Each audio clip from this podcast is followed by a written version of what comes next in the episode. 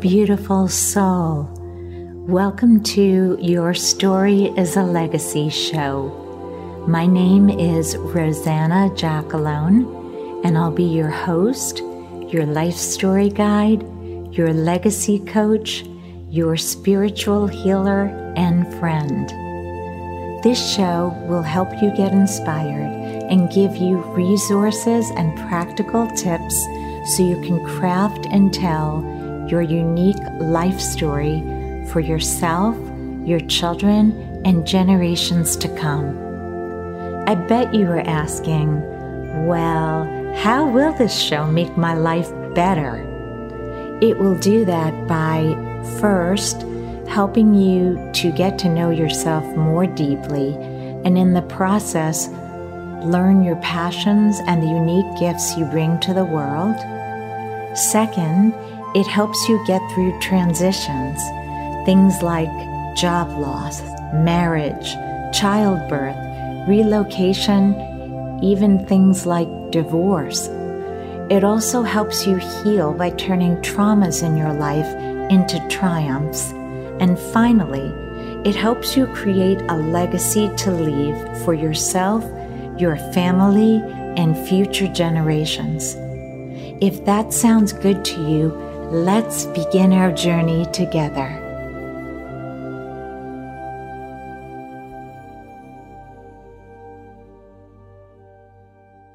Good morning, beautiful soul.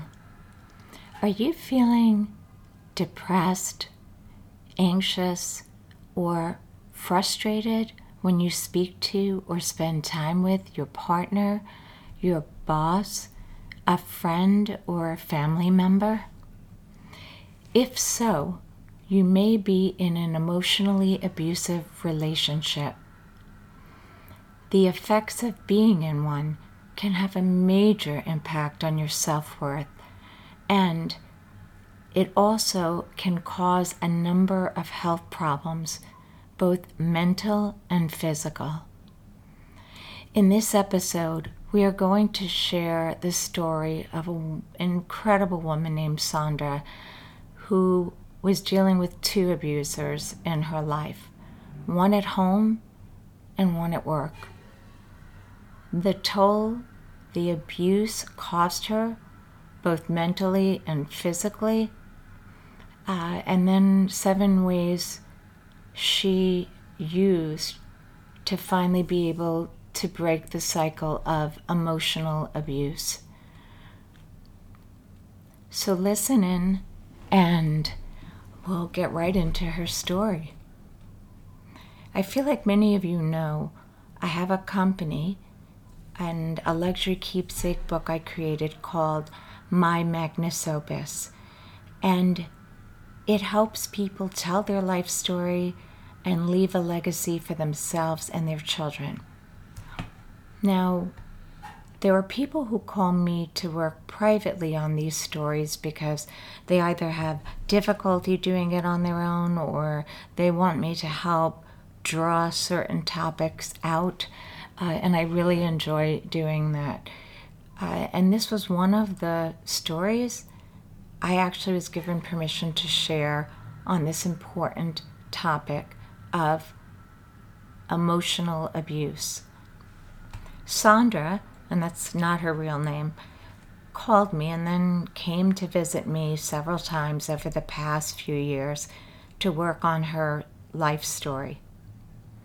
She's a bright, attractive, energetic woman in her young 50s.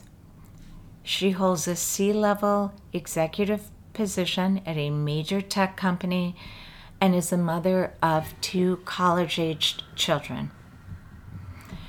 We were working on the part of the book for her that discusses the most important lessons she's learned. And we pick four that she wants to speak about. And then she gets to say her why. Well, the first lesson she wanted to talk about, and she wanted her children and grandchildren to read about, was lesson do not tolerate abuse, It's never okay.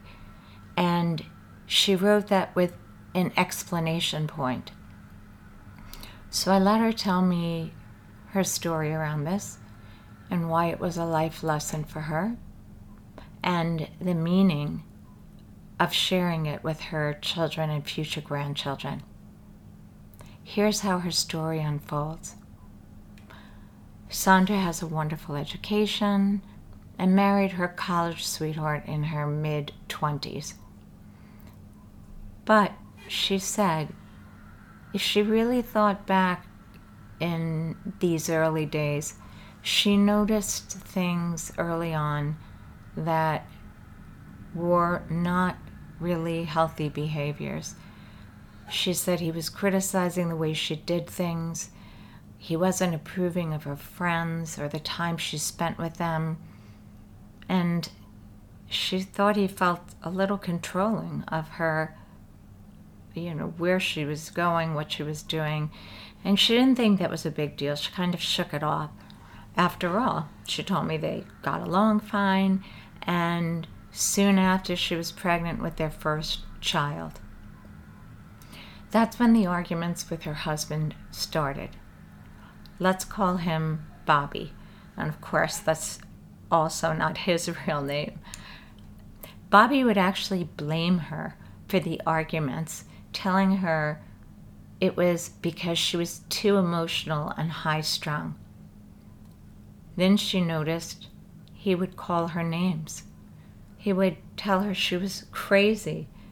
And when she would discuss these things with him, he would either trivialize her feelings or negate them. Surprisingly, she told me she had a wonderful group of girlfriends, but was afraid to tell them about this because she was embarrassed and didn't want to let people know she was having problems in her marriage. Sandra started looking for a therapist to talk to so that she could actually do this in confidence. And then she became pregnant with her second child, which she so desperately wanted. So she continued to excuse away Bobby's behavior, thinking things would get better, and she stopped looking for the therapist. Unfortunately, things became worse. Now Bobby was withholding affection, and she started feeling ugly and undesirable. He would make comments about her appearance, such as, You need to grow your hair to look sexy, or You should get contacts instead of wearing those bookworm glasses. Again, Sandra absorbed it and by doing so validated it. On occasion, she would fight back and protect herself, but it seemed to make things worse since somehow the blame always came back to something she did wrong and the fight just escalated. She felt worn out by the fights. Bobby was not open to marriage counseling, uh, which she, she did suggest, and instead he told her that she needed therapy to get her head on straight because he couldn't take all the complaining and exaggerating she was doing, and that she was the one who had all the wrong and bad perceptions about their marriage. The marriage continued like that for years. Bobby abuses, Sandra, and Sandra takes it. But this time, she's beginning to work through the issues with a therapist and sharing the truth of her situation with two of her close girlfriends in her network that she decided to trust with the situation. I'd like to tell you because I'm sure you're all thinking, oh, great, this is where the story turns around. Uh, but unfortunately, the story gets worse. Sandra, who was the breadwinner of the family, ended up adding another abuser to her life when she changed jobs and went to another big company in a C suite position, and this time with an abusive board director who had the CEO in his pocket. So, Sandra, who had already tolerated abuse in her marriage, was now dealing with abuse in her new company. Her boss would humiliate her in public. He'd make unreasonable demands of her, criticizing her work, suggesting she could not handle things that she had expertly handled at other companies before. And he even said, Oh, I'll probably have to jump in to clean up the mess you'll make. The list went on. I, I actually, listening to Sandra, was thinking, Oh my goodness, I, I'm not sure how you could listen to him any further. It seemed the boss violated all of her personal time as well, expecting her to be on call 24 7 and having to do projects that added more hours to her already long work days and her work week. I tried to keep a straight face as I l- continued to listen, but I felt this protective anger well up inside of me. I wondered why she didn't assert herself and put up a boundary to say this is not okay. But I've come to learn as she continued sharing her story, she felt so beaten down. She felt she was worthless. She shared that she started believing that what her husband and boss were saying was true. She wasn't smart. She wasn't attractive. She could only screw things up.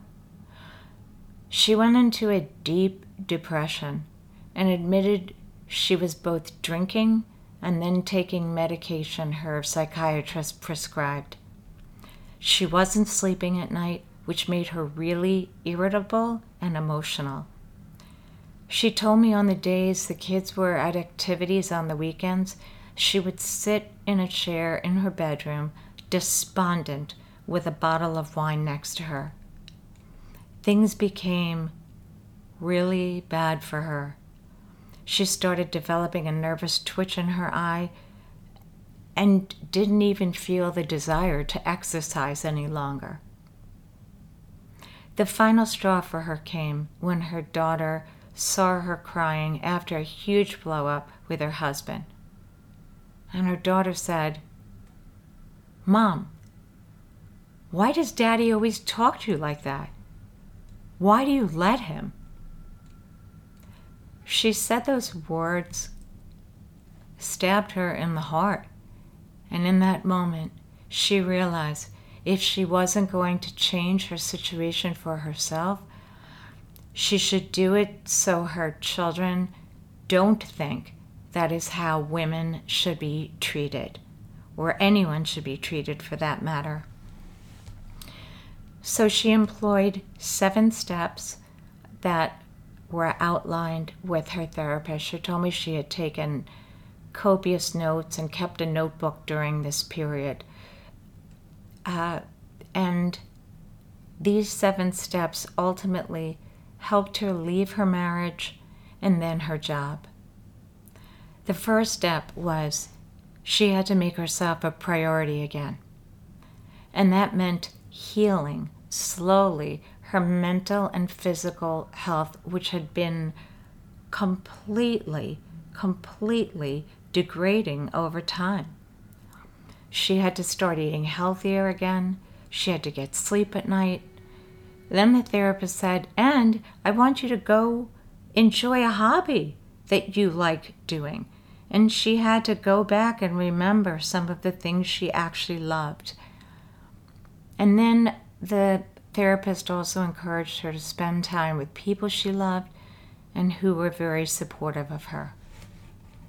The second step she worked on, and that's what she said took her the most time, was to establish an exit plan. To really not be afraid that if her husband, her boss, or anyone else who behaves that way doesn't have a desire to change, she had to know she could make a plan for her life without them. She did a vision board of what her new future life would look like.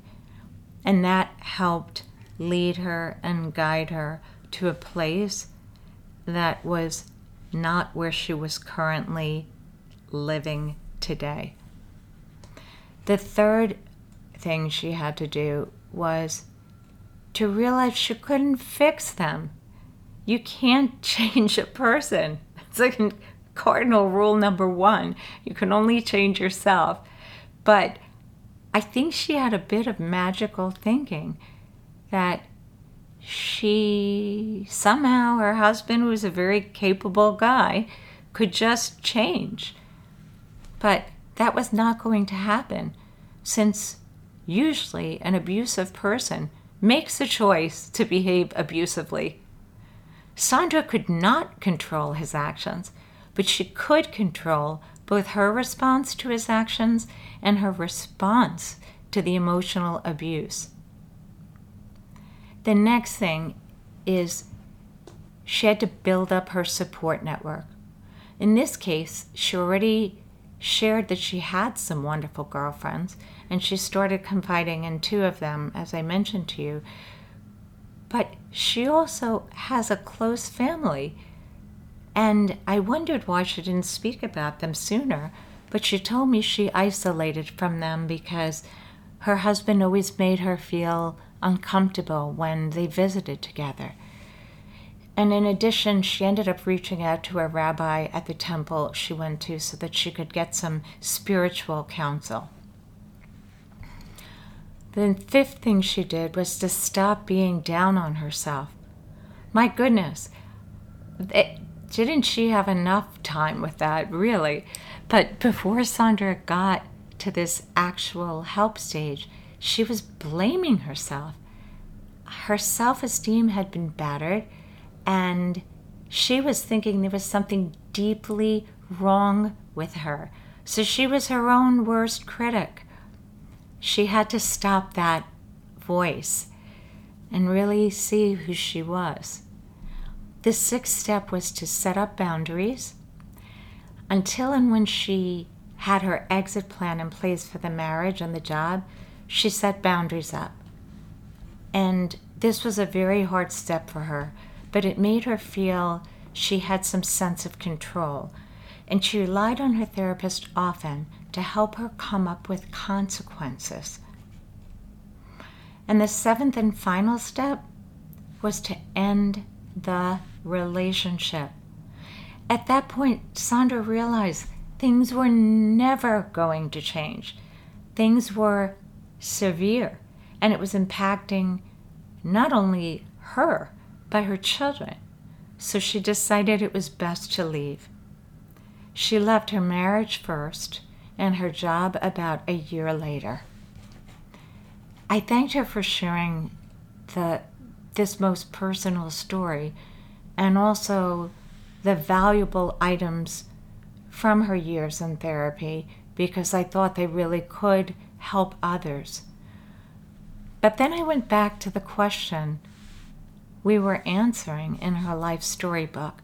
And I feel like sometimes we end up getting these answers by asking the question and letting people tell their stories. But I wanted to circle back and I said, Sandra, you told me that one of the most important life lessons you wanted to share for yourself, for your children, and for your future grandchildren is do not tolerate abuse. It's never okay. And after you write in this box the part of your story that you do want to share for them to read, you have to tell what what is it that you want them to know about this story. And she said, I want them to know how this lesson changed her life. By allowing someone in a marriage to tell me who I was and treat me in a way that I should never have accepted. I want to break that pattern of emotional abuse so you will never tolerate or excuse it away in your own life. Once you see the warning signs, you'll get help immediately. And most importantly, you need to love yourself enough to not allow someone to try to hijack your entity with your identity with abuse. Your mom had this happen to her at the expense of her mental and physical health. I want to do everything to protect my daughter and son and all of the generations to come from experiencing, experiencing this. And I said to her, Well, Sandra, that's truly beautiful. And I actually hope you share that whole story because I think you're talking to them about seeing signs. I think it's important for them to understand the walk, what you actually went through. Now, I'll leave that up to Sandra, what she wants to do in the final book, unless she's letting me edit it and then I'm going to put everything in. But I know, Sandra, you're listening to this show now, and I want you to know that your story is a gift not only to your children and future grandchildren, but to everyone who has tuned in today and anyone they know that needs to hear this important message while they're isolating and blaming themselves. You're a beautiful and courageous woman, and I can't wait to help you write the next chapter of your life story. And to all the beautiful souls listening, I am sending you so much light and love, and I'll see you again next Monday. If you feel inspired by this show, I would be so grateful if you would leave a review on iTunes or subscribe to the show since I update the topics weekly. And if you feel there are others who would like this show, please take a screenshot of the show, add it to your Instagram story, and tag me at My Magnus Opus. Also, I'd like to get to know you, so please join our email list by signing up at www.mymagnusopus.com. You can also join our private Facebook group of like minded legacy storytellers by going to My Magnus Opus community. Thanks so much for tuning in. May your day be full of abundance in everything you do and keep your head up always. Until next time, I'm sending you love and light.